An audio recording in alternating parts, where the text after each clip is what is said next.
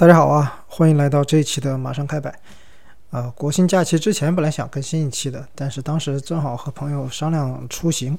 嗯，你大家也知道，现在这个局面，出行要准备的东西很多。嗯，搜这种防疫政策啊什么的，然后有些地方又出了一些疫情，耽误了点时间就没录啊。正好这儿也快过完节了嘛，回到家里就把这期给录一下。这期的主题是讲一个小国。其实我一直想把我去过的很多这种小地方和大家分享一下，因为这些地方长期游离在国际视线之外，它并不是嗯处于那种焦点的，可能很多人对他们都不了解。有些可能是一些小国，有些甚至都不是那种主权国家，就是他们自己嗯称之为国家，但其实没有得到国际社会广泛承认的这种。国家，我打引号这种国家其实还挺多的，啊，我去过其中的不少，嗯，我想干脆就时不时做一些类似的专题，把他们给分享出来，我和这些国家去游历的一些经历吧。至于怎么讲述，我希望是通过讲我和那里遇到的人发生的一些故事，包括一些谈话和共同的一些经历，因为我觉得你去了解一个国家，这个国家的气质，本质上就是这个国家的人和这块土地。所产生的联系，我在去之前看再多资料，查再多的攻略，也比不上和当时当地那些人做的一些互动，让我能对这个国家产生的了解更多。在事后我在讲述的时候呢，我描述这个国家，比如说它可能首都什么建筑三十米高、九十米长，这种其实没有什么太大的意义，在大家的脑海里也不会有什么特别具体的印象。那不如就来直接讲述一下我和当时遇到的那些人发生的故事吧，这样可能会呃更容易帮助大家了解一下我当时去的这这些小国。那么这一期就是这个小国故事的第一期，我也不知道之前讲委内瑞拉那些算不算小国，反正也不把它当做一个系列吧，就自然而然的这么讲上去。今天这期的主题是一个叫摩尔多瓦的国家，摩尔多瓦并不是旅行者。常通常会去选择的一个目的地，它在欧洲相对来说也是比较透明的、比较孤独的，偏安于东南欧的一个角落。对于一般的旅行者来说，去欧洲很少人会把摩尔多瓦当做一个主要的目的地，就是说不会单独去。包括我自己也是，我去摩尔多瓦也是因为我当时在罗马尼亚旅游，嗯，想着就在就在隔壁嘛，当时是办电子签，还挺容易的，就呃去了那个。摩尔多瓦一趟待了几天吧，这并不是一个特别大的国家，所以说我当时也没有计划花很长的时间在这个，嗯，在这个小国。对外国人来说，摩尔多瓦和罗马尼亚的渊源，还有摩尔多瓦国内一些，嗯，自称独立的德佐共和国和俄罗斯的这个渊源，还有产生在整个这个文化中间，罗马尼亚和乌克兰中间的这么一个过渡地带现状吧，给这个国家带来了太多的不确定性。不确定就代表着风险啊，风险就说明很多其实外部的呃资金也很不愿意去这个地方投资，所以说摩尔多瓦长期呢就是担当了欧洲最穷国家的这么一个称号，贫穷那又带来更多的混乱，这就是一个恶性循环。所以摩尔多瓦实际上是世界上最大的呃放射性武器原材料交易的地下黑市，很多前苏联留下来的这些。军火，还有一些嗯不为通常人所知的一些宝库吧，火打银行这个宝库其实也是犯罪的温床，呃，来自各国的黑帮还有恐怖分子都在这个地方非常贪婪的觅食，因为这个地方的能提供的养料，同样这个养料也是打引号的，实在是太多了，对这些政府没有办法触及的角落，他们就在那里寄生吸取营养。其实政府他也不是说完全没有办法触及，嗯。各界的这个政府啊，他其实也在沉默的数着好收着好处，因为在他们的眼皮底下，你要这么大的动作，他完全不知道，其实也是不可能的。这也是呃长期腐败造成的一个恶果吧。上面这一些呢，就是作为一个外国人，我对摩尔多瓦的了解，仅仅就是停留在这些比较抽象的描述。嗯，很多媒体报道，还有一些时效性比较差的一些网络信息，你都能得到大概差不多的这些描述。但是它真的代表摩尔多瓦的现状吗？还是摩尔多瓦的真实的一面？这个很难说的。所以我是带着一个我有准备、我有计划、我有想法，但是我不全信他的这么一个心态，是前往摩尔多瓦的。先说一下我是怎么去摩尔多瓦的吧。我是从罗马尼亚的首都布加勒斯特买的火车票，卧铺去，呃，去到那个摩尔多瓦的首都基辛诺乌。他的那个火车一天一班，就是西发招致从布加勒斯特这边就下午快晚上那个时候出发吧，然后到了就是一大早到那个基辛诺乌，所以说对于国际旅行者来说还是挺好的，就省一晚住宿嘛，你就直接睡那个火车上。它卧铺条件也还行，就是以前东欧的那种小包厢的那种火车。我买的就是普通的那个，按咱们中国的那个标准，就硬卧吧。但是它硬卧也是有包厢的，四个人那种包厢。也就是在火车上，我遇到了呃人生中的第一个摩尔多瓦人，他正好和我同一个车厢，呃不是同一个车厢了，就是直接在同一个小包厢里面，就那个四人间的那个卧铺包厢，只有我和他两个人。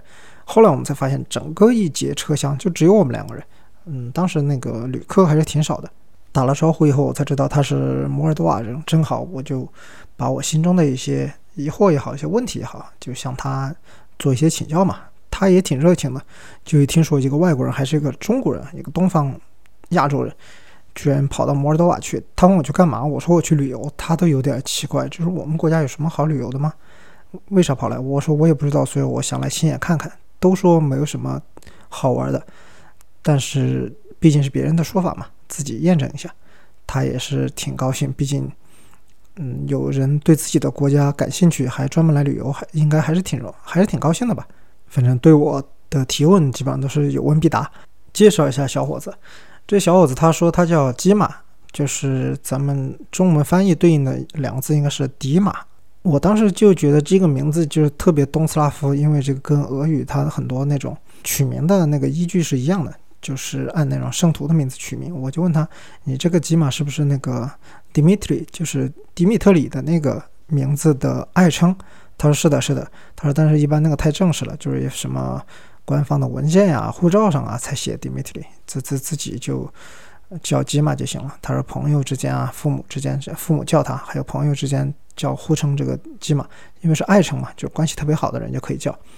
他就是也是把我当朋友了，就说大家也是认识就是有缘嘛，就那种感觉，叫他吉玛就好了。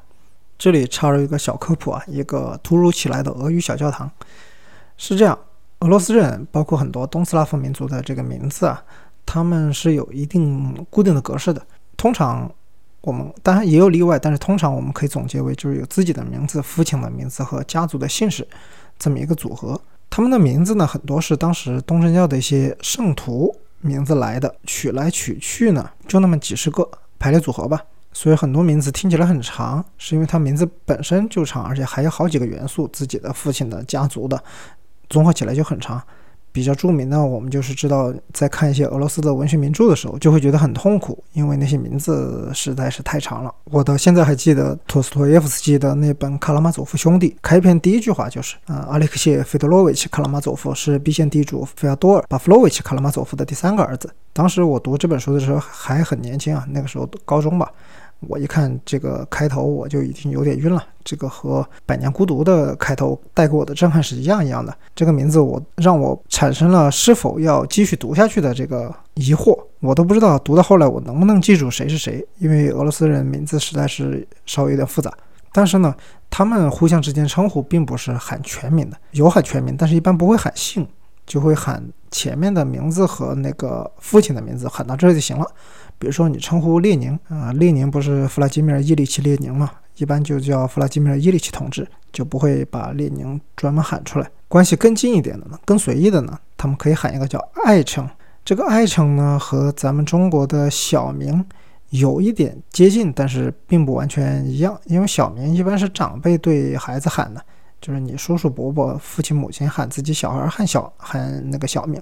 爱称呢？不仅是长辈对你可以叫你同辈的那些关系很好的朋友啊，啊，有些甚至很亲密的，像呃同事呀、战友啊，那些街坊邻居啊，也可以叫爱称。只要你觉得你们的关系是到位的，就可以这么喊。爱称呢，一般是比较简单，就是你的名字一个简写。其实跟英语的很多昵称 （nickname） 是有点像的。英语的那个 nickname，像伊丽莎白，它就是 Liz，对吧？Liz、Lisa。都是伊丽莎白的这个昵称，俄语的名字很长的名字也有类似的爱称，比如刚才提到的列宁，还有现在俄罗斯总统普京的这个名字弗拉基米尔，他的爱称就是瓦洛加。呃，很多能看到就是叫瓦罗加嘛，就是其实就是对弗拉基米尔这个词的爱称。还有 Alexander，就是亚历山大的爱称就是萨莎。刚才提到的《克拉马佐夫兄弟》那本书的主角阿列克谢·费德罗维奇·克拉马佐夫，他的那个名字阿列克谢或者是阿列克塞，看怎么翻呃看怎么翻译吧。他的也有这个爱称，就是阿廖沙，阿廖沙这个大家就听的比较多一点。像米哈伊尔，米哈伊尔这个他的爱称是米莎。像我在俄语国家，我以前在白俄罗斯工作过几年嘛，也在那边工作生活过。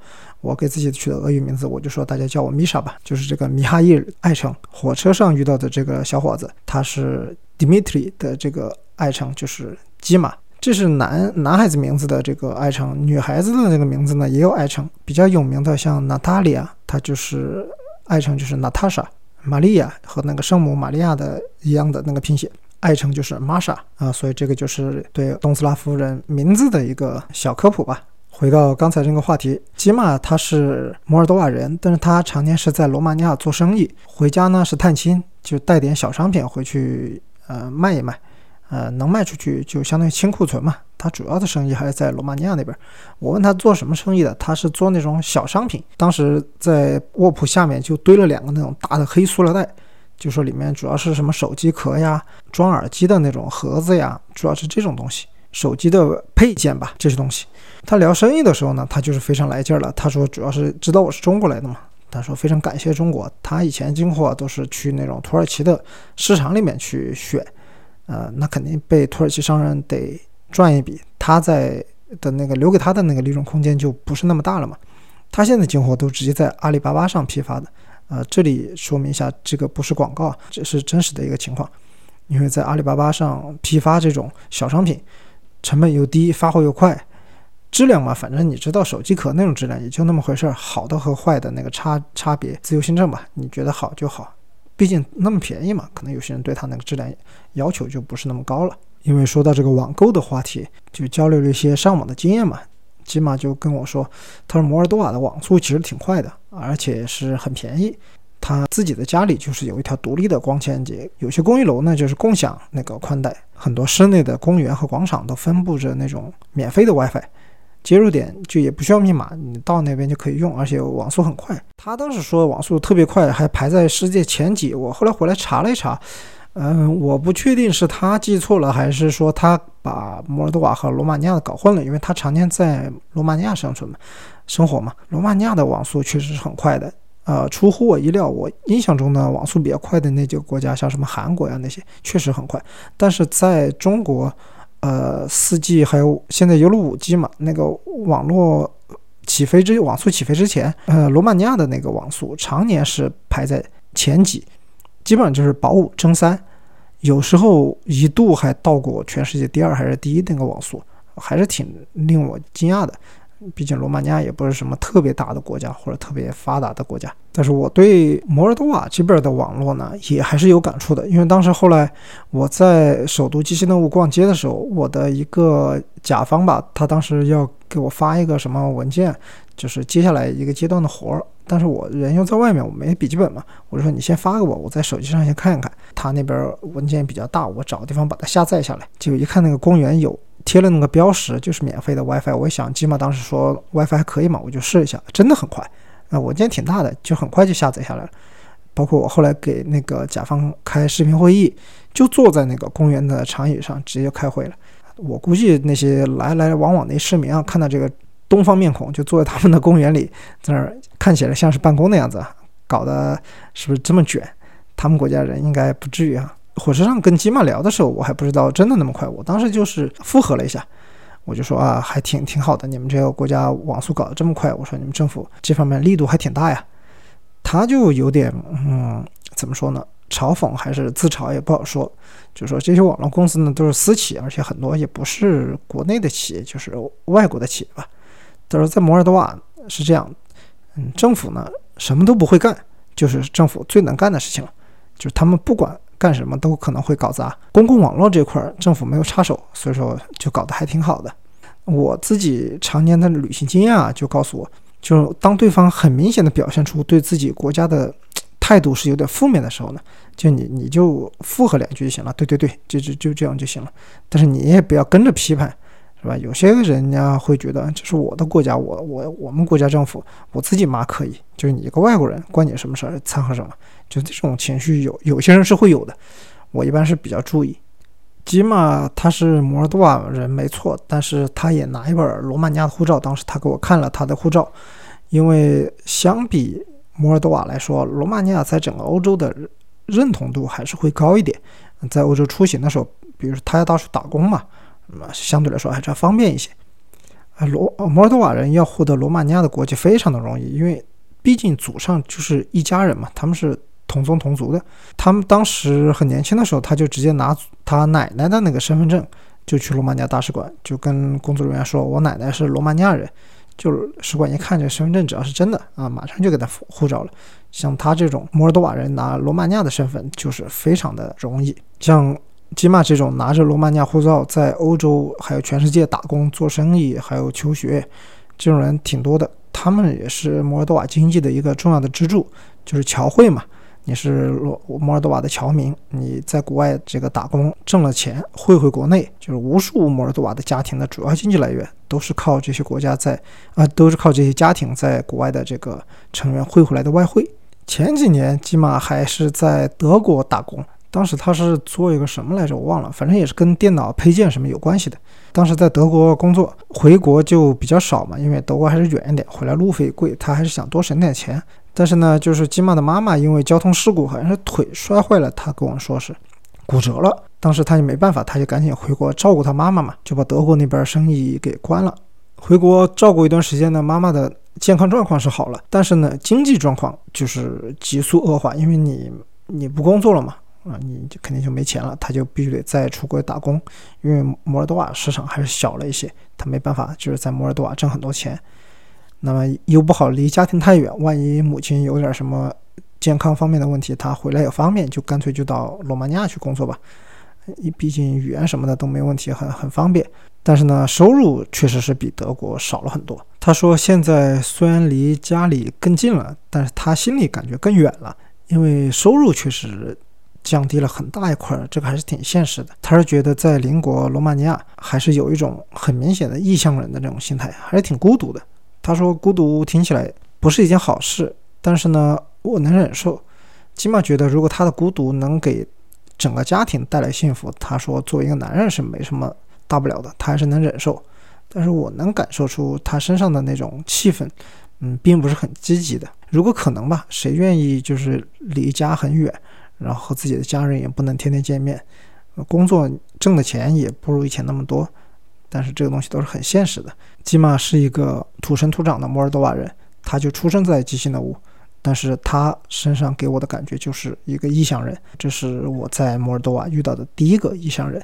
到了基辛德乌以后呢，呃，吉玛还挺热情的。他朋友来接他，啊，是他朋友还是他亲戚我忘了，反正年纪差不多小伙子，就说开车把我也载到我的酒店去，免得我出站去找嘛。我说我就住在那个，呃，火车站斜对面那个，是叫。布拉涅达，就是星球酒店吧？呃，他说没事没事，他说还是有几百米，我载你过去呗。他就开车把我载过去，挺热情的。后面跟吉玛交换了联系方式，在是那个联系上，还是时不时互相打个招呼吧。他后来好像还是出国继续打工啊。妈妈身体就是好像完全没有什么问题了，他就去再远一点地方打工了。确实，整个欧洲的经济形势也不太好，还是尽量去那种富裕的国家打工好一点。德国还是很适合他。摩尔多瓦的经济体量确实很小，主要的经济支柱也不多。呃，葡萄酒算是摩尔多瓦的一个名片吧。葡萄酒出口这一块为摩尔多瓦赢得的赢得了大量的外汇。但是前几年就是它一直被俄罗斯制裁嘛，它葡萄酒以前最大的出口地就是俄罗斯，后来被制裁以后呢，它的这个出口量大减，有点伤筋动骨的感觉了。而且葡萄酒这个东西怎么说呢？它是还是农业吧。跟农业是相关的，它是种植业嘛，比如说极端天气啊什么的，就会造成当年的葡萄可能产量或者是品质都不太好，那么它本来就比较薄弱的经济就会雪上加霜。很早以前，摩尔多瓦就开始不完全依靠呃依靠产品来挣钱，而且它提供服务，去它的那个酒庄旅游带来这个收入也是挺大的。它的最著名的一个酒庄是叫克里科瓦克里科瓦，这算是摩尔多瓦的名片吧。去摩尔多瓦旅游，基本上大家都会买个一两瓶克里科瓦的这个葡萄酒带回带回去送人什么的。去酒窖参观一趟的那个费用比想象中低。我当时是选择一个最高等级的完整的品酒的一个 tour，一个 tour 下来是两个小时吧，差不多，包括参观酒窖，还有观看一些资料片，还有品尝不同的那个葡萄酒。呃，它是不同的价位，品尝的叫什么品种数不一样。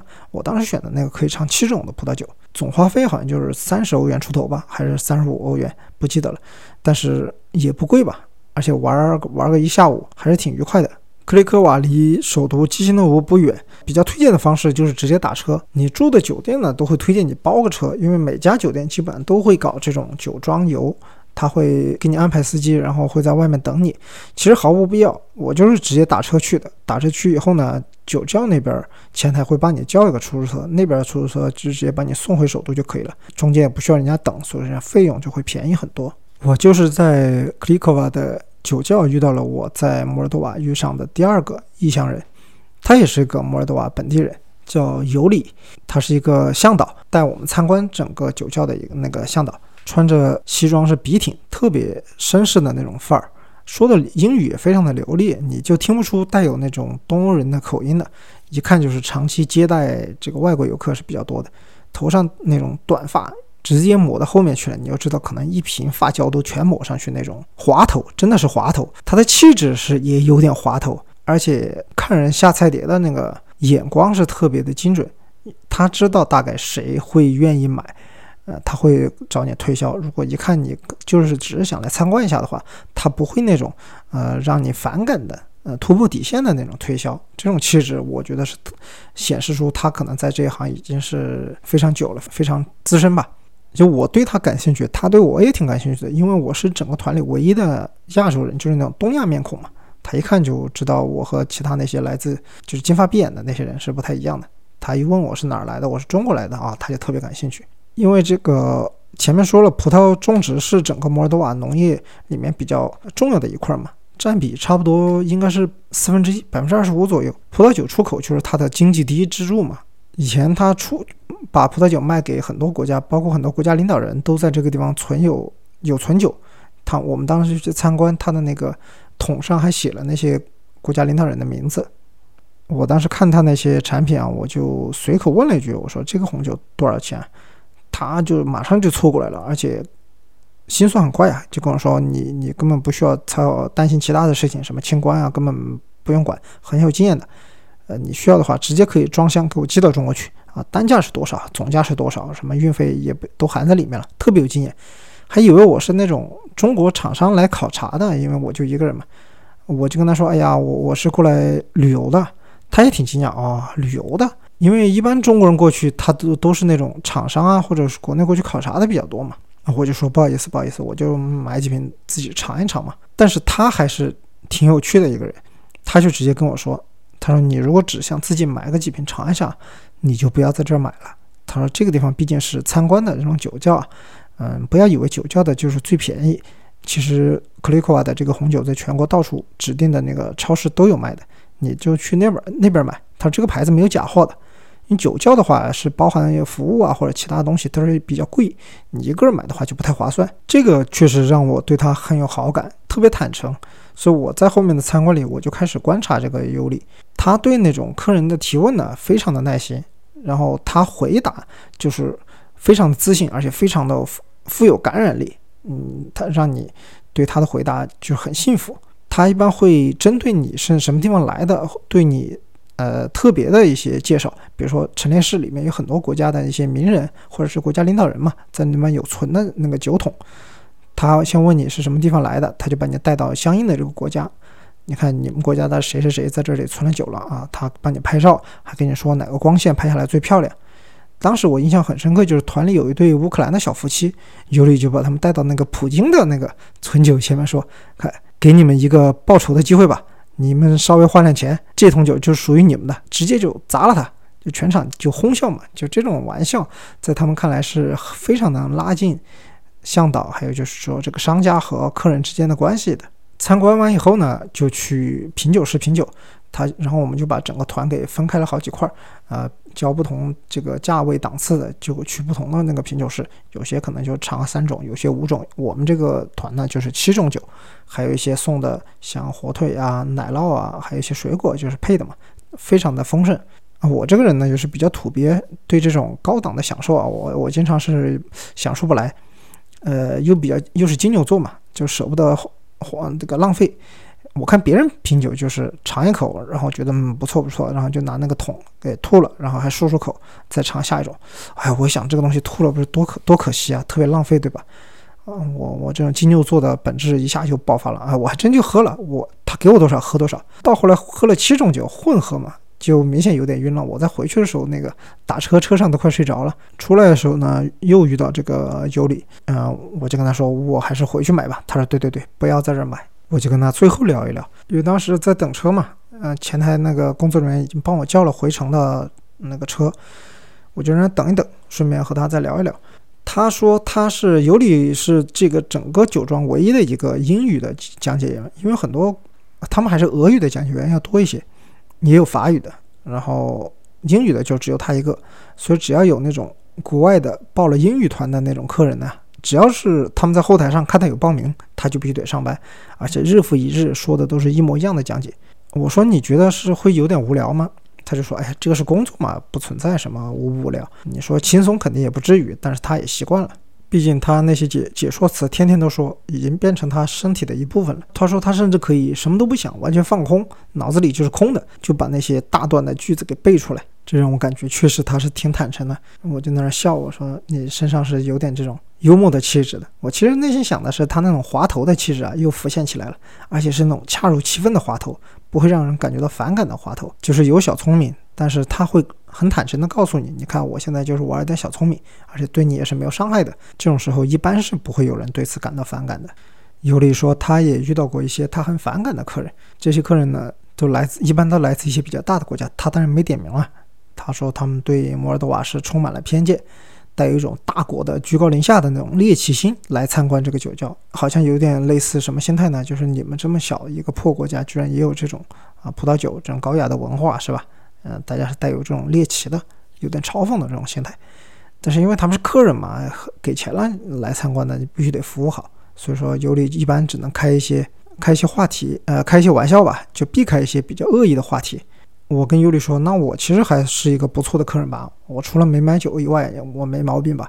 结果尤里他笑了，他说：“你们中国人都是好人，很有钱，买很多啊。”他说：“跟我说上次什么考察团是哪儿来的，我忘了，反正一个省份，我当时记得，现在有点想不清了。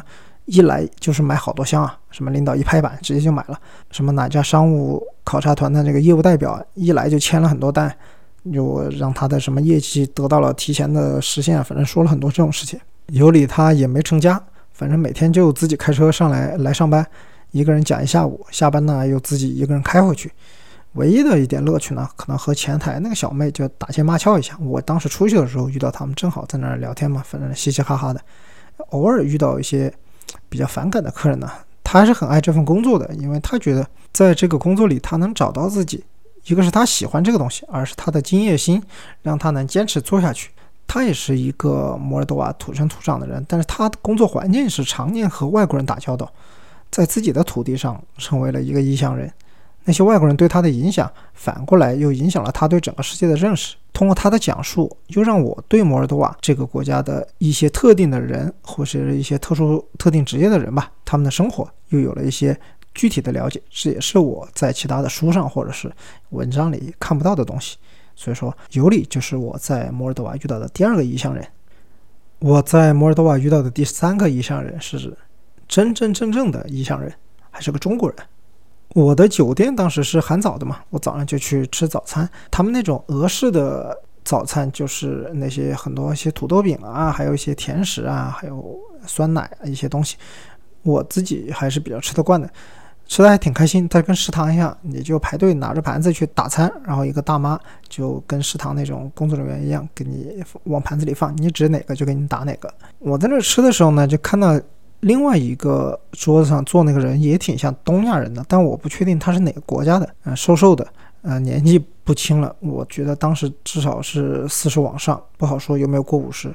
啊，也没有打招呼，他没看到我，我我也没有过去打招呼。后来我就，呃，回房间了嘛。我下来去城里逛的时候呢，又遇到他，他抱着笔记本电脑跟前台的工作人员在那抱怨说连不上网了。那个工作人员就说：“那我也没办法，我也不懂这些。”他说：“我给你登记了，下午有工作人员给你去上房间去看一看，检修一下。”他很一脸失望的就从我身边走过去，准备上电梯嘛。回头时候看了两眼，他可能觉得我也挺像中国人的。他就试探问了一句：“他说你是中国人吗？”哎，我我就一看啊，就早上那个人嘛，哎，我才知道他也是中国人。我就跟他说：“是是是，我中国人。”他又问我：“他说你是哪家公司的呀？”然后我跟他说：“我是来旅游的，不是工作的。”他大吃一惊，他连问了好几遍啊：“你这儿旅游干什么呢？”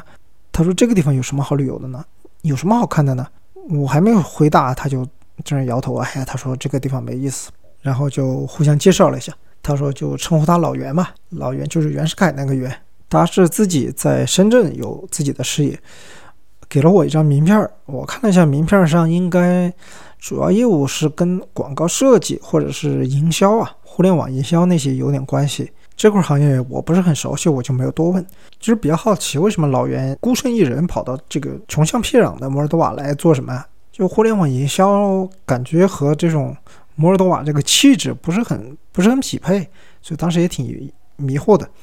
我就问了好几次，嗯，我现在想想我也挺不知趣的，因为老袁明显当时也是不太愿意说嘛，他就说，嗯，考察考察，反正就以考察为名就糊弄过去了。老袁问我是去什么地方玩，我说我在首都基本上玩差不多了，我第二天到那个迪拉斯波尔去玩一下。他对这个还有点感兴趣，然后欲言又止，他可能觉得不太好意思吧，他就跟我说，呃，他说第二天是公共假日，那客户也不上班，就问我能不能带他一起去。嗯，来这么久了也没去过。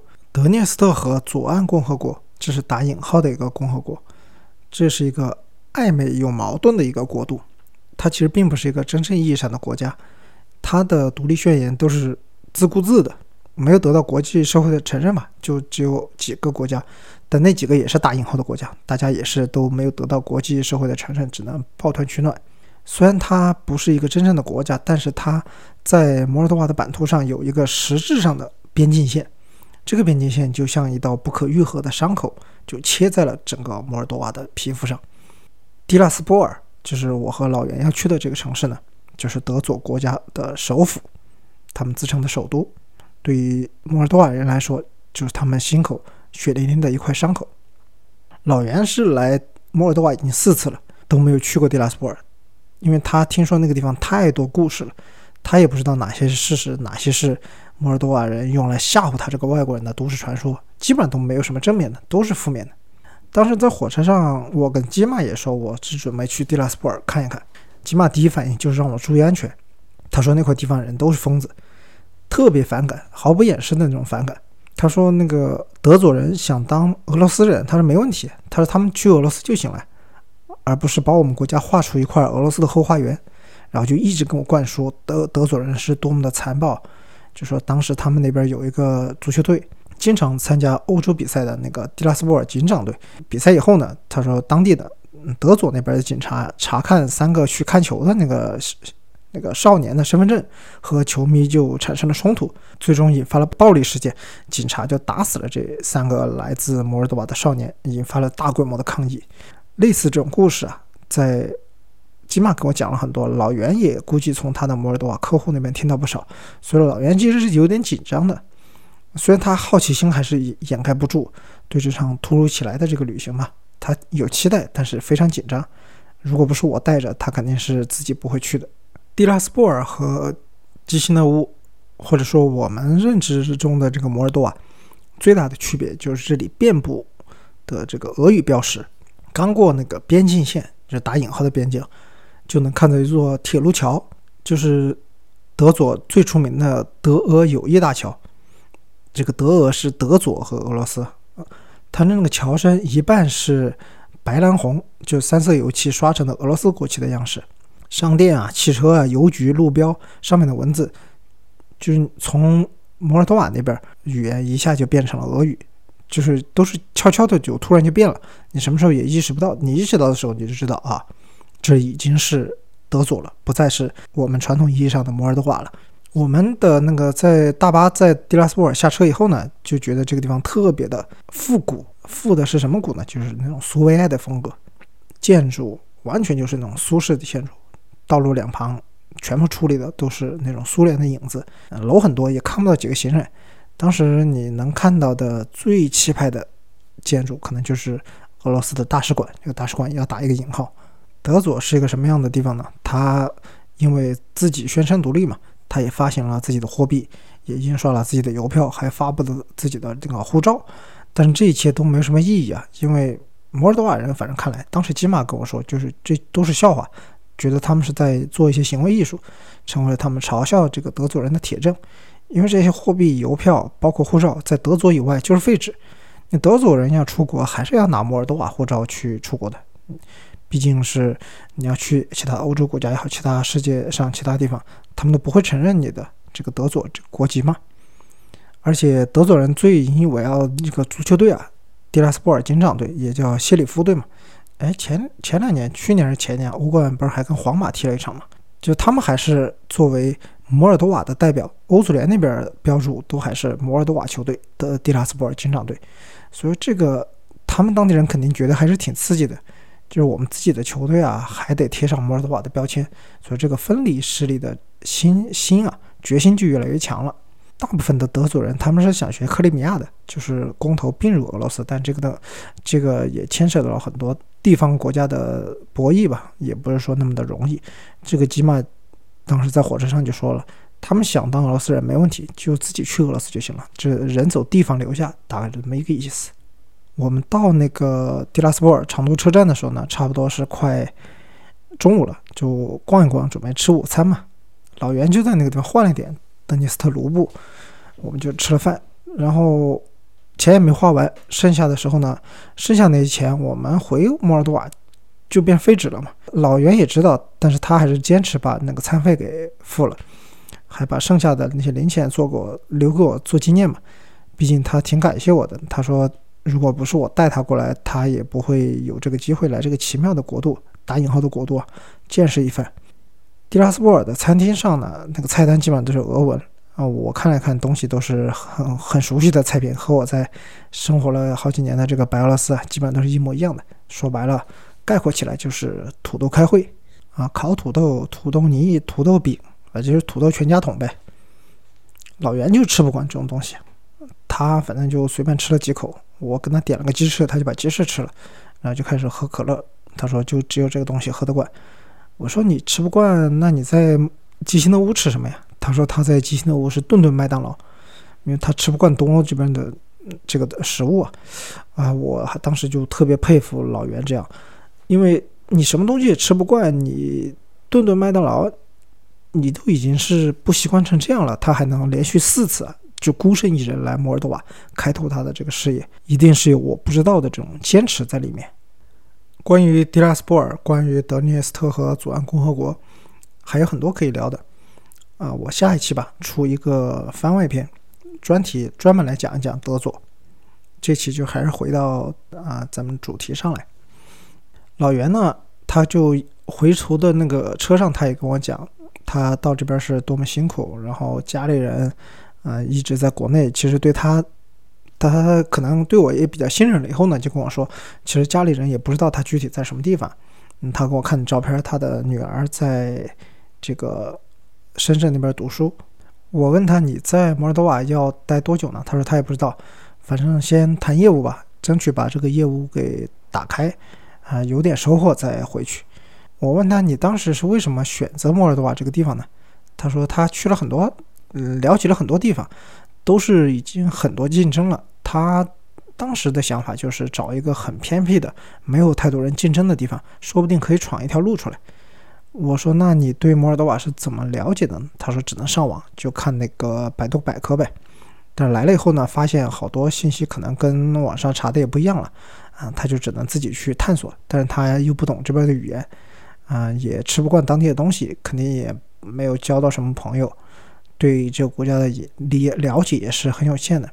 就老袁作为一个真正的异乡人，他眼中的摩尔多瓦和我作为一个游客的摩尔多瓦又是不一样的，和吉玛和尤里他们眼中的摩尔多瓦也是完全不一样的。但是他们的这个视角综合起来，我对摩尔多瓦的理解或者说认识吧，可能会更立体一些。回吉星的屋的时候，天色已经暗了。我当时就是觉得老袁还请我吃饭，我也挺过意不去的。我就说老袁，我请你去吃一家那个当地挺有名的这个餐厅嘛，就是网上大家都推荐的，也有肉啊、烤牛排什么的，挺好的，还是家网红餐厅。老袁就觉得，哎呀，他说不好意思，我还要去市场上某个地方干个什么事情。我觉得他应该是找了一个托词吧，婉拒了我的邀请，因为他一天也没提过他要去具体干个啥。那个点儿了，在车站那个地方，也不知道具体能干啥，我也没好问。我看出来了，可能他是觉得想自己独处一会儿吧。所以我后来就在车站旁边的那个换汇的地方跟老袁就道别了。嗯，我看他就是走得很快，一路。匆匆前行，和我在德佐和他一起逛街的感觉差不多。他就是走得特别快，整个人都是那种节奏很快的，一看就是很拼、很有冲劲的那种人。我看他的背影呢，我也是和他道了个别，我就自己去那家盛名在外的网红餐厅，点了一份招牌的牛排，还有一杯那个摩尔多瓦当地的红酒。啊，就吃着吃着呢，还有那个小提琴的表演。它整个餐厅中间是有个表演场地的，就度过了我在摩尔多瓦最后的一个晚上。这一天晚上也是我消费全程最贵的一餐，嗯，但是也就是二十二欧元，这就是整个摩尔多瓦大概的这么一个消费物价吧。人和人之间的相遇都是缘分，人和某一个地方的相遇呢，其实也是一样。在来摩尔多瓦之前呢，我也不知道能见到什么风景，更不会知道会遇到什么人。我读过一些游记，啊，查过一些资料，但是都无法帮助自己构建一个属于自己的。啊，对摩尔多瓦这个国家认知的一个模型，直到离开了摩尔多瓦，我都还不敢说我对这个国家已经有多理多了解了。但是通过遇到这三位异乡人，我对摩尔多瓦的了解肯定是比我来之前是要立体一些的。走的时候呢，又是坐火车从基辛德乌回布加勒斯特，在车站上遇到他们，正好呃工作人员在翻，在整理他们的一些工作用品，我就去看热闹。呃，一看他有那种列车的时刻表，哎，我说这个还挺有意思，嗯，我翻一下呢，然后他一看就是往年的这个车次表，就是很苏联那种计划的风格的那种铁路手册吧。我就说这个能不能我拍个照片？那个人也不太英语也不太好，他看出我可能想要吧，他就直接说，嗯，这个送给你了，送给你了。哎，我还挺感谢，这就是我摩尔多瓦给我的最后一份礼物吧。就回程的时候呢，就连机码都没有了，就整个车厢只有我一个乘客，我就在那儿坐在过道上看那个日落。他对发的也是发朝日嘛，我就能边整理笔记边看日落，还挺好的。我才意识到摩尔多瓦，包括基辛德乌还有德佐，对我来说并不只是建筑、红酒、历史，还有我遇到的这些人，吉马、尤里还有老袁，他们的故事吸引了我。可能不是让我来这个国家的原因，但是呢，是他们各自的坚持和某一些不为人知的这些情节缠绕在一起，才让我对摩尔多瓦的感触是更深了、更立体了。套用一句歌词啊，就说一段恋情没有两没有两方面的话，就没办法开始。但是我在这些人的身上都见到了单方面的热爱，对自己的生活的热爱，就是那种即使是孤单的一人也能贯彻到底的热爱。我觉得他们就是这个世界上最孤独的爱人，这就是我在摩尔多瓦遇到的三个异乡人的故事。嗯，这期就这样吧。我跟着会出一个番外篇，就是专门来讲这个德佐的故事，请大家也稍微等等吧。我也不知道什么时候，我尽快录吧。啊，那就再见了。しいこと